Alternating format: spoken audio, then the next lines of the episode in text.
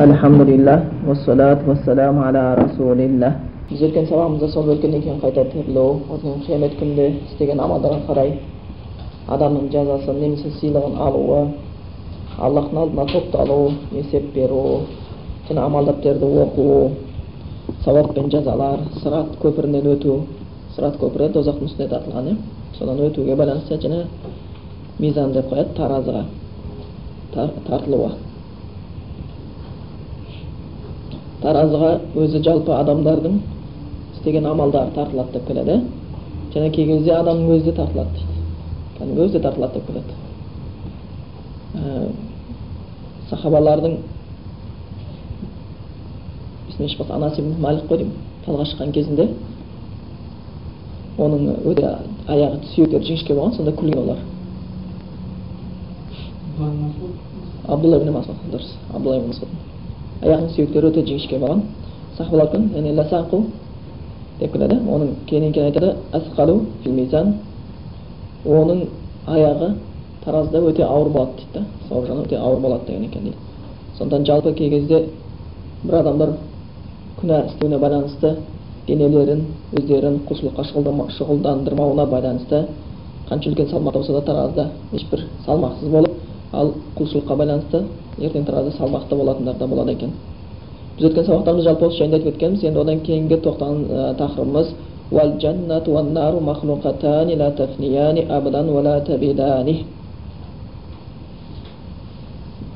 жәннат пен дозаққа байланысты екен бұл да аллах тағаланың жаратқан жаратылыстарынан олар еш жоқ болып кетпейді деген тақырыпта екен وأن الله تعالى خلق الجنة والنار قبل الخلق الله тағала дейді жәннатты дозақты да жаратылыстан бұрын жаратып қойған дейді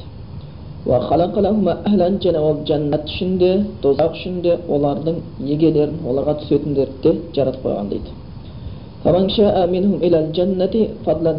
және аллах тағала өзінің қалағандарын жәннатқа өзінің фазилет кеңшілігіменен кіргізеді олардың сол құлдар ішінен қалағандарын өзінің әділдігіменен дозаққа кіргізеді.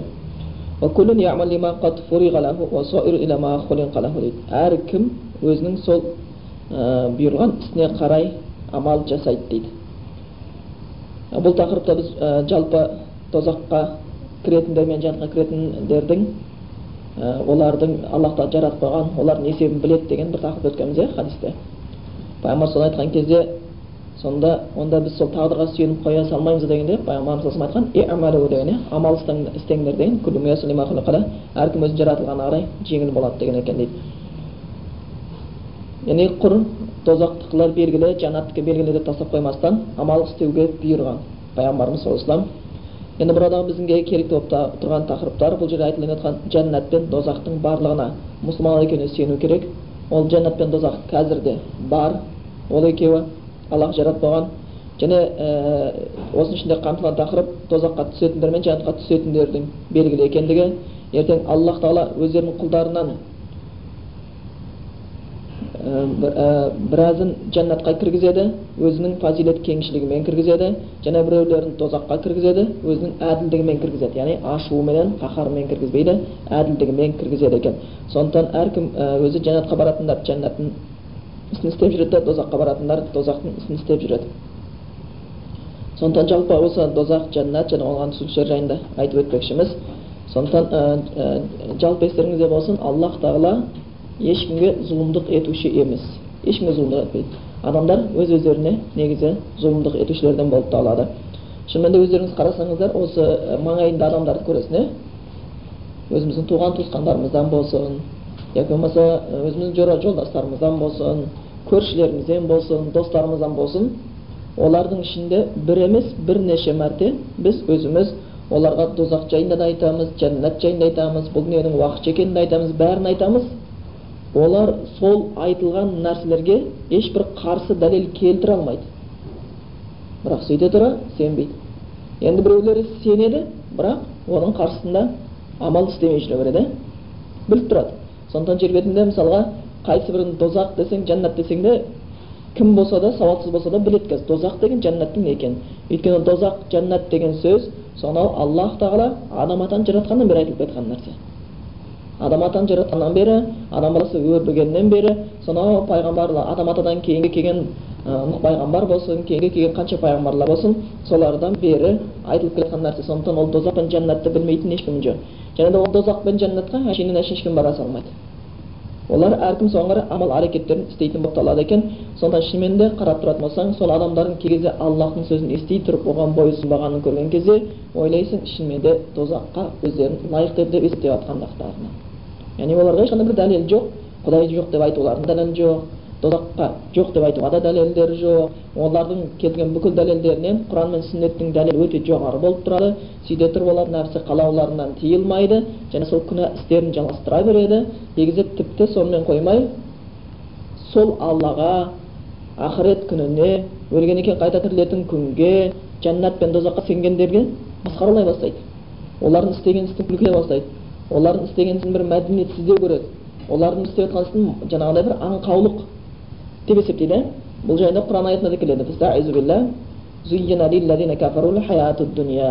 яғни құдайға қарсы келушілер үшін мына тіршілік дүниесі дейді осы дүние дейді зуйина әдемі көрініп қалған дейді ана дүниеден гөрі осы дүние әдемі көрініп қалған осы дүниені әдемі көріп осы дүниені қатты жақсы көргендіктерінен бұл дүниенің ләззаттары бұл дүниенің қызығы көркемі олардың жүрегінде ақыреттен де артықша орын алғандықтан өздерінің нәпсілерін аллахтың қалауынан жоғары қойғандықтан олар не істейді? Иман келтіргендерді масқаралайды дейді. Есқарун дейді. Оларды масқара етіп оларды қор көреді оларды надан көреді оларды білімсіз көріп өздерін жоғары есептегісі келіп тұрады дейді. Бірақ аллах айтқан аллахтан қорыққандар қияметтің күніне олардан жоғары болады. Алла қалағанын есепсіз өзінің рызқысына бөлейді деген екен. Сондықтан осы жәннатқа байланысты тозаққа байланысты біз кейбір аяттарды оқып өтеміз. Бұл, бұлар енді жаратылып қойған бар дедік. Бұлар жойылып кетпейді ертең тозаққа түсетіндер болады біреулер тозаққа түседі. Жалпы тозаққа түсушілер байланысты өздері пікірлері бөлінгендер де болған иә. Біреулер хабарждар мысалға тозаққа бір келген адам қайтып шықпайды деп айтқандар да болған бір кірген адам тозаққа қайтып шықпайды деп есептегендер де болған ал кейбіреулер болған мысалға ибн араби ат дейтіндер олар айтқан тозақта адамдар жатады дейді ол жақта азапты көре беріп көзе беріп жаңағы сол дозақтың табиғатына сіңіп дейді кейін сол дозақтың отынан ләззат көре бастайды дегендер де болған сөйтіп надан ойға түскендер болған бір кісілер айтқан бұл енді олардың өте надандығы өте білімсіз білімсіздік болады не бұл қазақ дейді дозақта үш күн жатса оған да үйреніп алады деп айтқан сөздер болған екен сондықтан бұл шынымен де тозақ жайында шын барламағандық аллахтың аяттары мен пайғамбардың хадистерінің парасаттарына салмағандық болып есептелінер екен. Сол үшін айтқан жалынына шырпының шыдамаған тозақ жайын шын барлап ұғама ұғама адам деген екен дейді. Құран аятына кіреді. Ол тозақта олар болады және оларға біз азаптың үстіне азап арттыра береміз деген. Яғни жеңдеп оған үйреніп кету деген нәрсе болмайды. Сондай пікірде болғандар да болған. Жаңағы тозаққа үйренісіп кетеді деген. Сияқты пікірдегілер де болған. Кейбіреулер тозақта барып соның ішінде жанып жанып азабын әбден көргеннен кейін бір жамаат дейді. Бір қатты затқа тасқа айналып кетеді дейді. Сөйтіп азап көрмей қалады деп қателескен пікірдегілер де болған. Бірақ аллах тағала біз олардың азаптарын арттыра береміз деп аяттарда хадистерде анық айтқандығы бар. Біз бірақ хадистер бойынша аяттар бойынша білдік. Тозаққа кіретіндер болады. Онда мәңгі қалатындар бар. Және тозақтан түсіп қайтып шығатындар болады. Кімнің жүрегінде әйтеуір тарының салмағындай ла иляха иллаллах болатын болса олар түбі жәннатқа кіргізіліп тозақтан шығарылады деген хабарлар бар хадистер бойынша. Бұхариде келген хадистер бойынша пайғамбарымыздың шафаат етуіне байланысты хадистер бойынша тозаққа түскендер ішінде жәннатқа қайтып кіретіндер болады дейді осы хадистерге сүйене отырып біз шынымен де аллахқа серт қоспаудың ла иляха иллаллах сөзінің қандай түсіну керектігінің маңызын түсінсек болады екен сондықтан дозақ қазірде бар олар мәңгі тозақта мәңгі болғандықтан мәңгі қалатындар бар жәннатта да мәңгі қалатындар бар. Сол тозаққа байланысты кейбір аяттарды біз ә, құраннан оқып соның ішіндегі мағыналарына назар салып өткен дұрыс көріп отырмыз. Жалпы өзі құранда айтылады. Деп ә? Жақсылар нығмет ішінде жәннатта болады да күнәһарлар дозақта болады деп келеді. Дозақта болып келеді деп келеді. Ертең соңғы нәтиже өзі сондай. Соңғы аялдама соған барып тіреледі осы кеше әкенің белінен үзіліп шыққан рух ананың жатырынан кейін мына дүниеге келгеннен кейін барзақ әлемнен өткеннен кейін өзінің істеген амалына қарай аллах тағаланың өзінің алдындағы дәрежесіне қарай не жәннаттық не дозақтық болып бөлінетін сөз. Сөзсіз. Сол үшін құран аятында аллах айтқан кім дейді? Дозақтан құтылса дейді. Жәннатқа кіргізілсе дейді. Фақат табысқа жеткендер солар болады екен ондай болатын болса шын табыс керек еткен адам шын жеңіс керек еткен адам шын ақиқат керек еткен адам ертең соңғы аянамада тозаққа түсіп кетпей жәннатқа кірудің амалын жасау керек соның пікірінде соның әрекетінде екен өйткені аллах тағала кімнің жеңіске жету ететінін содан ажыратып көріп қойған екен дейді ал бұл дүниедегі дүниенің есебімен есептегенде шынымен де ешқайсысы жете қойған жоқ аллах тағала қанша деген сабақтар беріп қойды жаңағы тозаққа жаңағы сенбейтіндер үшін. Қазір біз білеміз иә сонау ферғауын аз ғана бір өмір сүремін деді. Осы дүниенің ғана қызығымен қызығып жаңа өзінің қолына біткен малменен билікпенен байлыққа шірене отырып өзінің құдайлардың ең ұлысы менмін деді. Ақыр аяғында қандай өліммен өлді? Дүниеден кетпей жатып қатты азаппен өлді. Келгеннен кейін кетті. Қазір ғасырлап қай жақта жатыр? Барзақ әлемінде азап көріп жатыр. Дүниеден азап көріп қайтты. Барзақ әлемінде ғасырлап азап көріп жатыр. Ертең дозақта және де кетеді. Сол күнәсіне жайықта тозаққа мәңгі түсіп кетеді. Сонда қараңыз қандай бір нашар сауда иә? Қандай парасатсыздық. Аз ғана бір бір ғасырға жетпейтін бір елу жылға жетер жетпес өмірінде рахаттанып шіреп қалам деді да қандай азапты басына тілеп алды. Қаншалықты азапты басына тілеп алды. Сол сияқты қанша ат дейтін елдер өздеріне қаншалықты азап тілеген самут қауымы қаншалықты өздерінің бастарына азап тілеп алды. Кешегі нұхтың қауымдары лұттың қауымдары кеше қарун деген дүниеге шіренген адам. Осы дүниемен бәрін есептеген. Олардың бәрі шынымен де дүниеден өтіп кетті. Енді олардың алдында қаншалықты қиыншылықтар күтіп тұр. Ертең ақыретте және қиыншылықтар күтіп тұр. Сондықтан шынымен де бұл дүниеде де дұрыс өмір сүріп ақыретте жәннатқа кіріп дозақтан құтылғандар ғана нағыз табысқа жеткендер болып табылады екен.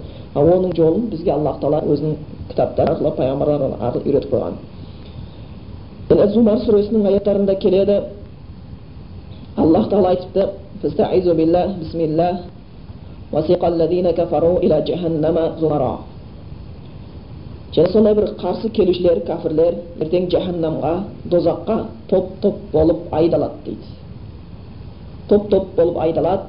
Хатта ида жаауха футихат абуабуха ва қалахум хазанатуха алам رسل رسل منكم يتلون عليكم آيات ربكم وينذرونكم لقاء يومكم هذا олар топ топ болып тозаққа айдалады дейді кейін дейді олар келтіріледі дейді сол тозаққа айдалып алып келінеді дейді футихат абуабуха ол тозақтың есіктері ашылады ол кәпірлерге кәпірлерге есіктері ашылады кейіннен кейін сол тозақтың сақшылары айтады екен сендерге елшілер өздеріңнен барған жоқ па еді өздеріңнен сендерге елшілер барған жоқ па еді раббыларының аяттарын оқитын барған жоқ па еді сендерге осы елшілер сендердің осы күндеріңді ескертетін адамдар барған жоқ па деп сұрайды екен бұл мүлк сүресінде келеді сендерге ескертуші келмеді ма деген кезде олардың бәрі не айтады рас келді бізге ескертушілер біз оларды өтірікке шығарғанбыз дейді дәл қазіргілердің мысалы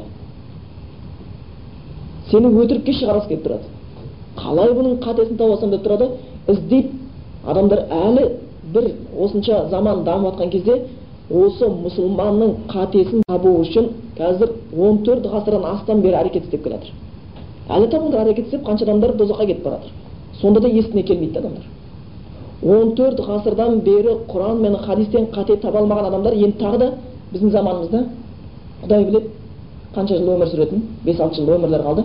Және де сол құран мен хадистен кемшілігін табамыз деп әрекет істеп мұсылманға оның айтқан насихаттарына келтірген аяттарына бір дәлел тапқысы келіп әрекет етеміз деп және өтіп кетпекші да оларға он төрт ғасырлық практика тіпті он төрт ғасырлық практика біз пайғамбарымыз саллаллаху алейхи уақытынан бері айтқан кезімізде ал сонау адам алейхисаламнан бері айтқан кездегіші сонша ғасырлар бойы келе жатқан практика әлі де надандардыңға сабақ болмай келе жатыр әлі де надандарға сабақ болмай келе жатыр сол үшін айтады тарих надандар үшін қайталана береді дейді әлі де әбу ләхабтар шығады тозаққа баратын әлі де әбу жәһилдер болады әлі де қарундар болады дүниесіне шіренген басқа ештеңені керек етпейтін. Әлі де ферғауындар бар өзін құдай деп есептейтін. Әлі де соншалықты көптеген жауыздар шыға береді әлі де қасапшылар бола береді. Өйткені шынымен де тозаққа түсушілердің де бары белгілі. Сол олар жаңа айтқан сияқты мүлк сүресінде бұл нәрсе айтылады. Осы жаңағы зумар сүресінде айтылған нәрсесі оларға жаңағы сақшылары сендердің өздеріңнен елшілер келмеді ма? Сендерге раббылардың аяттарын оқитын осы бір жолығатын күндеріңді ескертетін сендерге ескертушілер келмеді деп айтатын еді мүлк сүресінде соны айтатын еді олар бізге келді өтірікке шығардық оларды аллах ештеңе түсірген жоқ деп айтамыз дейді бұдан не көріп тұрмыз олардың аллахқа сенетінде мына қазір кәпір бейнамаз өмір сүріп жатқан адамдардың көбісі аллахқа сенеді шындап келген кезде құдай жоқ дегендер өздері аллахқа сенеді өйткені бір кісілер айтып жатыр сонда біздерде ә, құдайсыздар школасы деп қояды енді атеизмді айтамыз иә сол құрылған еді дейді бірақ біз дейді құдайдың жоқ деп айтқанмен сол құдай жоқ деп айту оңай дейді бірақ жоқ дейтінді дәлелді таба алмай қиналатын едік дейді да құдай бар дегендердің дәлелдері әрқашан күшті болып тұратын еді дейді. Сондықтан мына жерде өмір сүріп жатқан сонау бір жиырма сантиметр шектің ә, соңынан түсіп зинақорлыққа түскендер қолдың кір болған ақшаның соңына түскендер бүкіл өмір тек осымен өлшегендер ішіп жатқандар өсек айтып жатқандар ғайбат сөйлеп жатқандар аллахтың дініне қарсы жұмыс істеп жатқандар сөйтіп арам жолмен күн көріп жатқандардың бәрі құдайдың барына бар екенін сенеді. Құдайдыға тіпті кейбіреулері надан құдайға құл болғысы келмейді құдайды құл бағғысы келеді. Ана мойнына тымақ таққандар мысалы дәл солай. Машинаға үкі таққандар мысалы дәл солар олар құдайға сенеді олар. Бірақ аллахтың пайғамбары деп аллахтың дінін сақта құдай сені сақтайды деген олар аллахтың дінімен жүрсе де құдай оларды қорғайтын деп машинасы болса үйінде болса да олар аллахтың дінімен жүріп шаршағысы келмейді жоқ үкіні іле салады да ал құдай работай для меня деп құдайды құл қылғысы келеді да қаншалық надан мойнына тағып алады бір тұмарды ол аяқта молда емес діндар емес қаншалықты бір тәуіптер арзан ақшаға құдайдың сөзін сатып ертең от жейтіндердің сөзін алып оны да бір ақша деп алып алып қазір поезда сататын болыпты ғой тәсіптің неше түрін кеше біреу тәсіп сатып жүр. Мына тәсіптің қайсысын алсам болады? деп сұрап жатыр да тәсіп қырғын тәсібінен сөйтіп тәсіп сатқан әйел айтады мына тәсібілерді алма дейді. Екі ақ тастың ішінде аллах деген жазу бар тәсібілерді бұл тәсібін саған алуға болмайды дейді. Бұны тек молдалар ұстайды дейді да. Өйткені бұны аллах дейтін жазу бар саған мына тәсібілерді алу керек егер бұны алатын болсаң саған ұстауға болмайды бұны машинаға іліп қоюың керексің дейді өз ойларымен аллахтың атынан сөйлеп жатыр аллахтың атынан өз ойымен сөйлеу деген қандай үлкен күнә ертең құдайдың алдында олар ешқайсы жауап бере алмайды. Сондықтан бұл шариғатта білім амал істеу қылмыс болып табылады. Сондықтан өмір сүріп бәрі құдайдың бар екеніне сенеді. Сондықтан жаңа табрак сүресінде айтып жатқан сияқты олар айтып тұр аллах ештеңе түсірген жоқ деп айтамыз дейді айтқан едік дейді. Аллах ештеңе түсірген жоқ айтамыз дейді неге олар аллахқа сенеді екен? Неге сенбей жатыр аллахтың жіберген шариғатына сенбей жатыр сендер адасқансыңдар қатты адасқансыңдар деп айтатын едік дейді бізге шариғат қатты адасқансыңдар деп оларға айтатын едік дейді. А бірақ кейін не деп айтады? Өздерінің соңында тозақты көрген кезде соған кіргізіліп жатқан кезде сол азапқа түсіп жатқан кезде жандары алқын шығып бұны өткеннен кейін олар айтады екен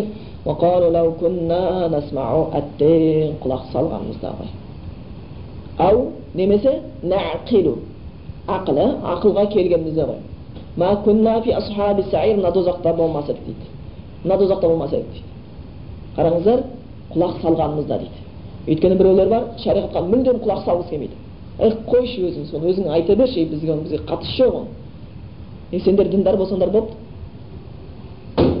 оқып жатсыңдар ғой намаздарын жетеді сол бізге оны жабыстырмай ақ қойыңдаршы біз нормальный өмір сүрейік дейді. Сен құлақ салғысы келмейді. Енді біреулер құлақ салады. О қандай сөз әдемі сөздер ой бұрынғылар қариялар жоқ қой осыны айтатын. Қазір жастардан үйренетін болдық қой. Ой тамаша дәлелдері қандай күшті. Мәссаған. Мынандай уағыз деген тамаша ғой. Мынаны ести бермейміз ғой құранды өйстіп жазып қойып па? Ой өркенің өссін рахмет дейді. Ал кейін соған он рет қайталап айтсаң да осы сөзді саған он рет айту мүмкін. Бірақ ол адамды әлі де арақ ішіп жатқанын көресің. Әлі де карта ойнап жатқанын көресің. Әлі де бейнамаз күйде көресің әлі де өсекші өтірікші күйде көресің әлі де зинақор парақор күйінде кездестіре бересің. Өйткені олар бұл хақ сөзге қарсы ештеңе айта алмағаннан кейін жаңағы сөз айтып мен құлақ салғандықтан болады екен. Бірінші құлақ салмағандар әттең құлақ салғанымызда деп өкінеді. Ал құлақ салғандар ақылға қорыққанымызда жақсы болатын еді деп өкінеді. Сондықтан олардың ақылы өздеріне пайда бермей кетеді бұл аллах тағала құрметтеп берген ақылдың да пайдасын көре алмай кетеді. Кәдімгі мынау көз көз иә қандай үлкен нығмет бірақ жарық болмаса көз көре ала ма ағайын тас қараңғыда көз ештеңені көре алмайды көзіңнің бар болғанымен жарық болмаса көздің ешқандай құны жоқ ештеңені ажыратып біле алмайды жарық керек бір нәрсені көрші енді адамда ақыл бар ақыл да сондай құдайдың кітабы мен пайғамбарының сөзі болмаса ештеңе істей алмайды ол да қараңғыда қалған сияқты ол да сондықтан көзге жарық керек сияқты болған сияқты ақылға да нәрсе ажыратып білу үшін аллахтың сөзі менен хадис керек екен сондықтан олардың сөзі әттең құлақ салғанымызда яки болмаса ақылға келгенімізде деп өкініште қалады екен міне осы зумар сүресінде айтылып жатыр дозаққа келтіріледі оларға сендердің өздеріңнен елшілер келмеді ме осы бір жолығатын күндеріңді айтып ескертпеді ма дейді екен соны айтқан қалу бәлә сонда айтады екен олар иә келген дейді екен бірақтан шынымен де бұл азаптың уәдесі үкімі кәфірлерге ақиқатқа шықты дейді. Қарсы келушілерге азап болатын үкімі ақиқатқа шықты деп өздері мойындайды екен.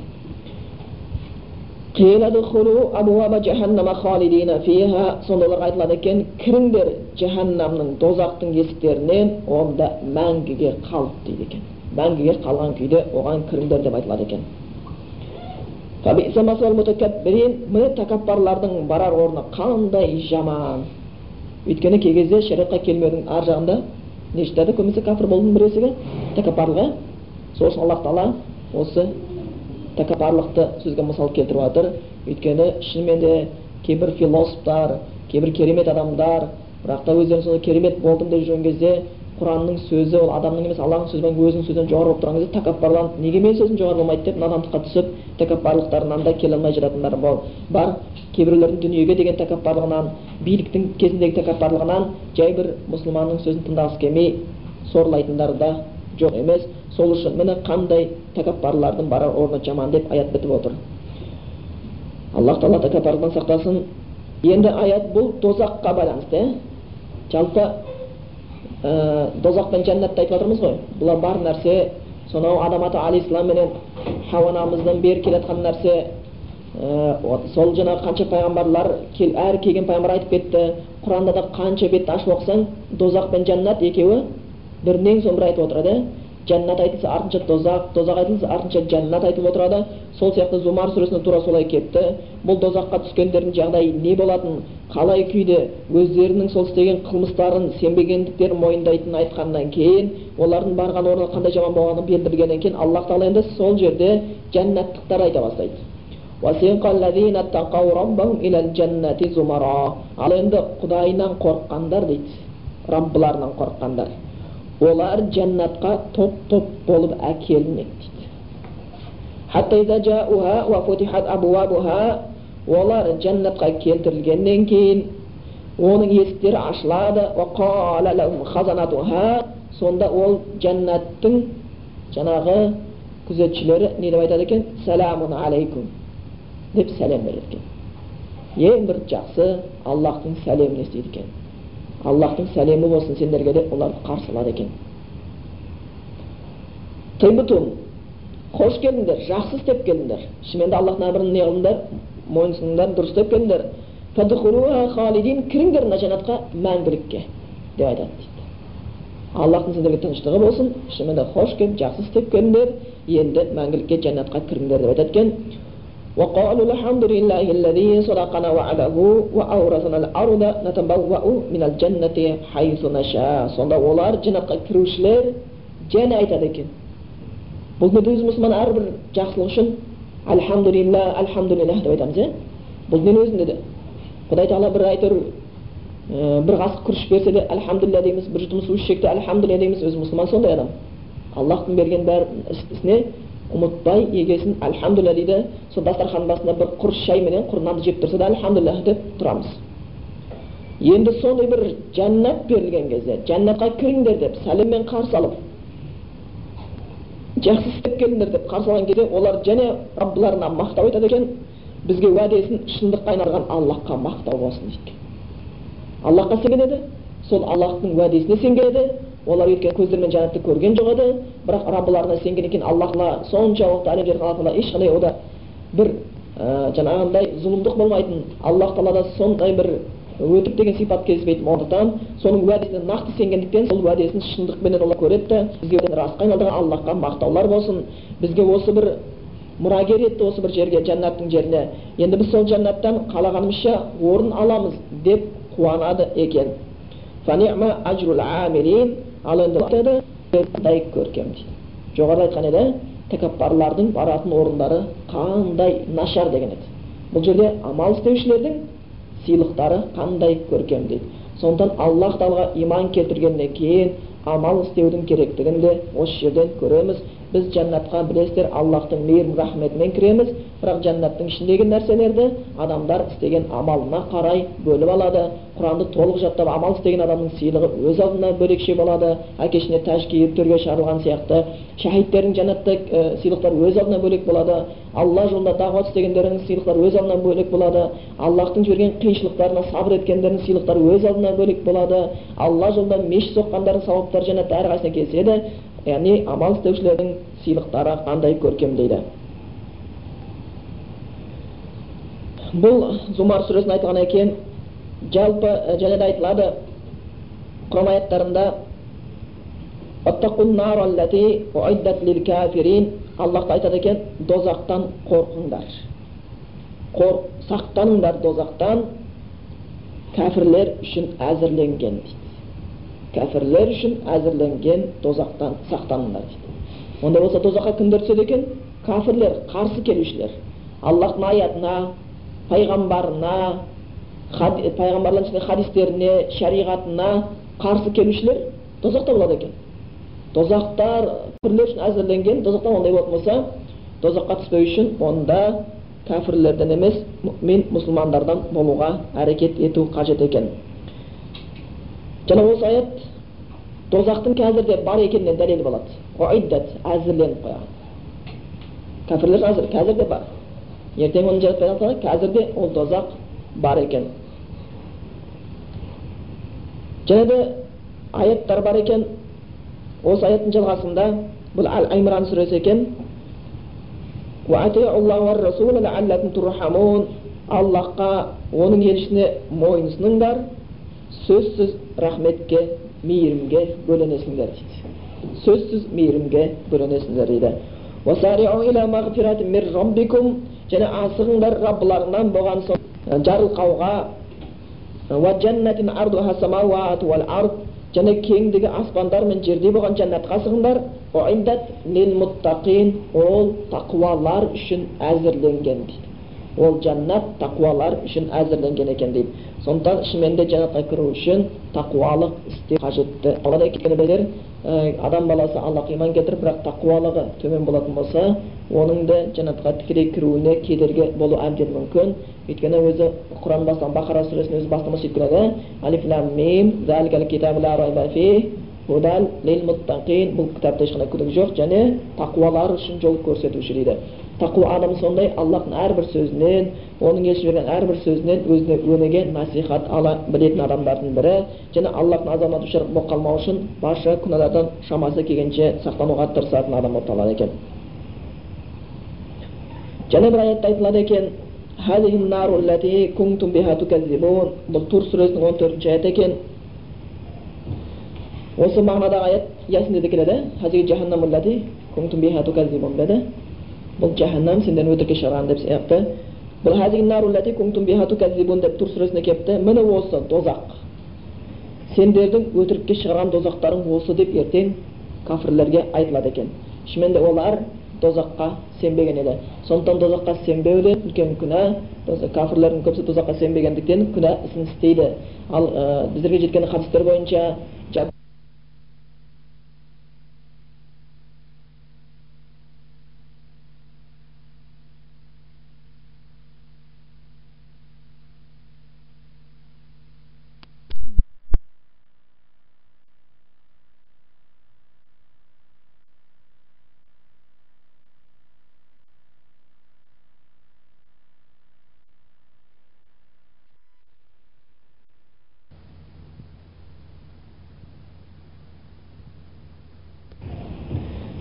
осы мағынадағы аят ясинде де келеді деді бұл жаһаннам сендерді өтірікке шығарған деп сияқты. Бұл деп тур сүресінде келіпті міне осы дозақ. Сендердің өтірікке шығарған дозақтарың осы деп ертең кәпірлерге айтылады екен. Шынымен де олар дозаққа сенбеген еді. Сондықтан дозаққа сенбеу де үлкен күнә кәпірлердің көбісі дозаққа сенбегендіктен күнә ісін істейді. Ал ә, біздерге жеткен хадистер бойынша жабірейіл періште дозақты көрген кезде не деп айтқан еді? Бұл туралы көрген деп айтқан жоқ. Бұл дозақ жайында естіген адам деді бұған еш уақытта жоламас еді деген. Еш уақытта кірмес еді деп айтқан. Еш уақытта кірмес еді деп айтқан екен дейді. Сондықтан мұны бұл сендердің ә, дозақтарың өтірікке шығарған деп келеді. Және де біз білеміз ә, назиғат сүресінің аятында келеді кімде кім егер шектен шықса жаңа дүние бір әсер етсе оған дүние осы бір қатты әсерін беріп бұл өзі дүниеде кей әсер етеді жүре жүре адам кей кезде шаршайды. Сабыры таусылады қасында сабырлыққа үгіттейтін сабыр дейтін бір бірлеріне сабырлыққа үгіттеңдер еді ғой. Сабырлыққа үгіттейтін кей кезде бауырын таппай қалады. Сол кезде шайтан оның әдісіне көшіп кетеді. Ана кеше қарун дүниесіне шіреніп оған ғалымдар барып ей құдайдан қорық дүниеден де несібеңді ұмытпа. Бірақ құдайдан қорық оның құлшылығын істе зекетіңді бер деген кезде олар оны тыңдамады. Бір екі кеткен бәрін есіңнен жоғалтпай қуды. Кенеге сонда да өмір сүріп жатты рахаттанып. Өзінің қазынасының кілтін жалғыз адам көтере алмайтын еді. Сөйтіп жүрген кезде жаңағы басқа адамдар жүректері әлсіреп сол жаңағы қарунның рахат өмірін көріп киген киімін көріп ішкен жеген тамағын көріп қазынасын кілтін көріп басына киген тәжін көріп шіркін ай бізге де осындай болса еді осындай болсақ деп армандай бастады дейді. Адам кей кезде кәпірлердің сондай құдайсыздардың сондай бір нәрсесіне алданып құдайдың шариғатын төмен қоя бастайды. Шын білсеңіздер бір мұсылманның көкірегінде жаттаған бір аяты бір аяты. Миллиардердің байлығынан қымбат. Аллах оны нығмет қылып берді осыны түсінсеңіздер оның қолында ертең топырақ болып кететін дүние тұр ал мүминнің қолында аллахтың сөзі тұр мақұлық емес аллахтың сөзі жаратылған жаңағы аллахтың сөзі бүкіл нәрсені жаратушы өзі жаңағы сөзі өзі қандай үстем болса жаратылыстан сөз сондай үстем болған сөз құранды беріп қойған сондықтан кімде кімге аллах тағала маңдайының сәждеге тиюін нәсіп еткен болса жүрегінде құранның аяттарының жатталуын нәсіп еткен болса пайғамбардың хадистерін тілмен сөйлетіп қойған болатын болса бұл үлкен байлық бұл үлкен байлық. Бұл шынымен де еш нәрсеге салыстыруға келмейтін үлкен байлық. Өйткені ә, жаңа бір хадис бар екен аймран ибн хусейннен келеді пайғамбар дейді мен жаңағы жәннатқа көз салдым дейді онда жәннаттағылардың көбісі кедей екен деп келетін пақырлар кедейлер екен деп келетіндер бірақ олар бай етін құдайға деген құлшылықтарыменен сол күйінде және де мен тозаққа назар салдым ондағылардың көбісі әйелдер екен деп келетін хадис бар шынымен де әйелдер де тозақта көп болатыны жайында пайғамбарымыз өзі бір құтпасында айт кезінде құтпа оқығаннан кейін әйелдер жаққа айтады ғой садақаны көп беріңдер сендерді дозақта дозақтағылардың көбісі әйелдер екенін көрдім деп келеді аллах тағала пайғамбар саллаллаху дозақты жәннат көрсеткен кезде солай деп айтқан кейін сұралады дейді әйелдер сұрайды дейді не үшін дегенде олар күфірлік қылады дейді кімге аллахқа ма деген жоқ өзінің күйеуіне дейді күйеуінің жақсылықтарын мойындамай қарсы келіп күйеуіне ренішінен шариғаттың шегінен шығып кететіндіктеріне түсуіне байланысты бұл жаңағы көптеген өздері тозаққа түсуіне себепкер болып қалады екен. Шынымен де әйел кісінің жәннатқа баратын жолдарының біреусі ол күйеуі. Күйеуін риза етушіліктен болып табылады. Сондықтан күйеуі шариғатқа лайықты істеп жатыр шариғатта жоқ нәрсе емес шариғаттағы бар нәрсені істеп жатқан болатын болса шариғатқа лайықты іспен бұйырып жатқан болатын болса әйел адам шамасы келгенше ол күйеуін риза етуі дұрыс. Дұрыс болып табылады сол үшін деп келеді күйеуіне мойынсұнған әйел деп келеді бес уақыт намазын оқыған оразасын тұтқан намысын қорған жаңағы күйеуіне мойынсұнған әйел жәннатқа кіреді деп келетін хадис бар сондықтан жәннатқа кірмей қалудың себептерінің біреусі күйеулеріне қарсы келушіліктер себептер екен жаңа бір хабарда келеді дейді әйелге сен өте көп жақсылық істеп істеп істеп келді дейді бір күні бір жақсылық істемей қалсаң бүкіл жақсылығын ұмытып кетті дейді да сол жамандықты есінен әбден шығармай сақтап алады дейді сен сүйткенсің сен сүйткенсің дейді бірақ біз енді бұл әйелдердің бәріне деп айтпаймыз бірақ көпшілігі екені көрініп тұр сонда алла тағала имандарын арттырсын олардың имандары нәпсілерінен жоғарырақ болуына имандары ә, сынақтарға шын шыдай білуіне шариғатта келген нәрсеге дұрыс бағыт бағдар мен назар сала білуіне аллах жәрдем етсін дейміз әйелдердің тақуа болуы шынымен де бір салиқалы әйел мың бейнамаз еркектен артық деген сондықтан ә, бұл жаңағы дүниеге байланысты айтылған дүния кімде кім шектен шықса дүние әсер етсе дейді жүрегіне біреуге айтты біреулерге дүние әсер етіп қалады сондықтан бұл дүние шынымен де бір артық ә, біз есебін білуіміз керек бұл дүниенің не екенін естен шығармайық деп айтылады оларға дүниенің не екенін айт деп аллах тағала құранда айтқан аспаннан жауған бір жауын сияқты дейді су онымен шөп шығады дейді кейін қурай жер шіріп алып кетіп қалады дейді топан өмір дүние бәрі сол дейді бұл сынақ дейді сондықтан дүниені жаңағы кезде онымен қарым қатынасымыз дұрыс болу керек бірақ дүниеден мұсылман безіп кетті демейді ғой мұсылман әрекетін жасайды бірақ дүниесін ақыреттен артық қойып қоймайды мұсылманның мал мүлкі қолында тұрады бірақ жүрегінде тұрмайды еш жүрегінде тұрмайды екен сонда естеріңізде біліңіздер егер жүрекке қойса мұсылман дүниені ол ұтылады қанша діндар болып қалса да деп хадисте келеді ғой бүкіл қателіктің басы дүниені жақсы көруден басталады дейді өзі жаңа оған дүние әсер еткен болса дейді не деп келеді онда оның баратын жері жахим яғни тозақ оның барар жайы дейді ал кімде кім раббысының алдында тұратын күннен қорықса өзінің нәпсі қалауларын тежесе жамандықтардан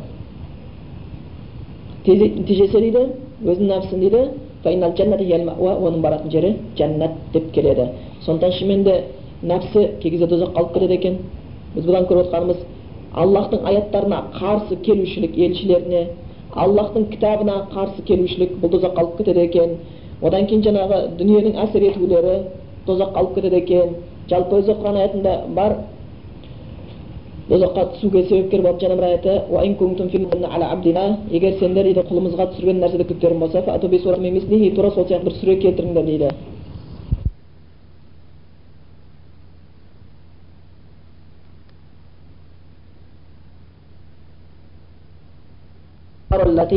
Онда тозақтан қорқыңдар дейді. Отыны адамдар мен тастар болған тозақтан қорқыңдар деп келеді. Сондықтан сахабалар пайғамбарымыз кезіндегі олар жәннатқа нақты сенген және жәннатты аллахтан сұрайтын тозаққа нақты сенген және тозақтан аллахтан пана тілейтін болып келетін. Сондықтан пайғамбар саллаллаху хадистерінде келеді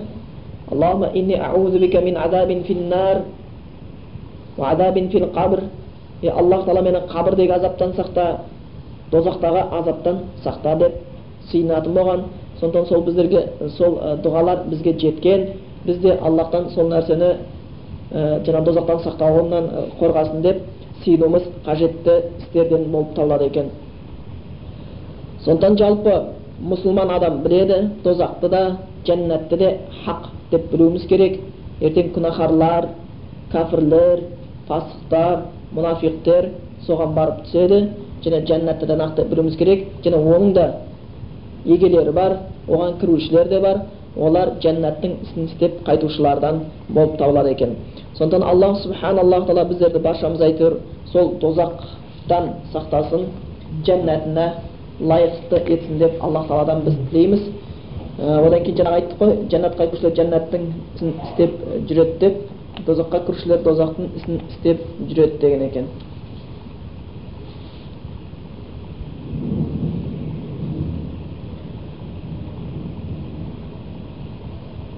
Келесі тақырып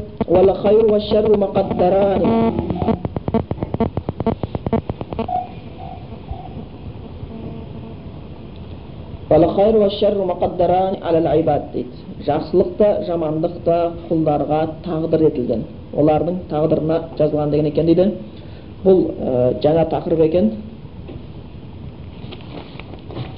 аллах қаласа біз неде ә, келесі сабағымызда оны жалғастырамыз одан кейін ә, сіздерге айтайын деп отқаным егер уақыттарыңыз болып жатқан болса уақыттарыңыз болатын болса біз осы сабақтарды қатар қатар өткізе берсек деп отырмыз.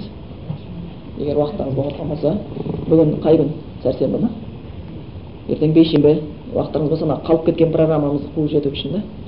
Қалып кеткен программаларымызды қуып жету үшін осы ақида сабақтарын соның арасында жаңағы араб тілін несін уақыт алып қалып соның арасында беріп кетеміз. Күні келіп қалады ғой. Ә, жұма күні жарайды. Жұма күні балалар ол жаққа барсын. Бейсенбі сенбі күні ше? Жоқ па? Онда сөйтсек сіздерде уақыт бола ма?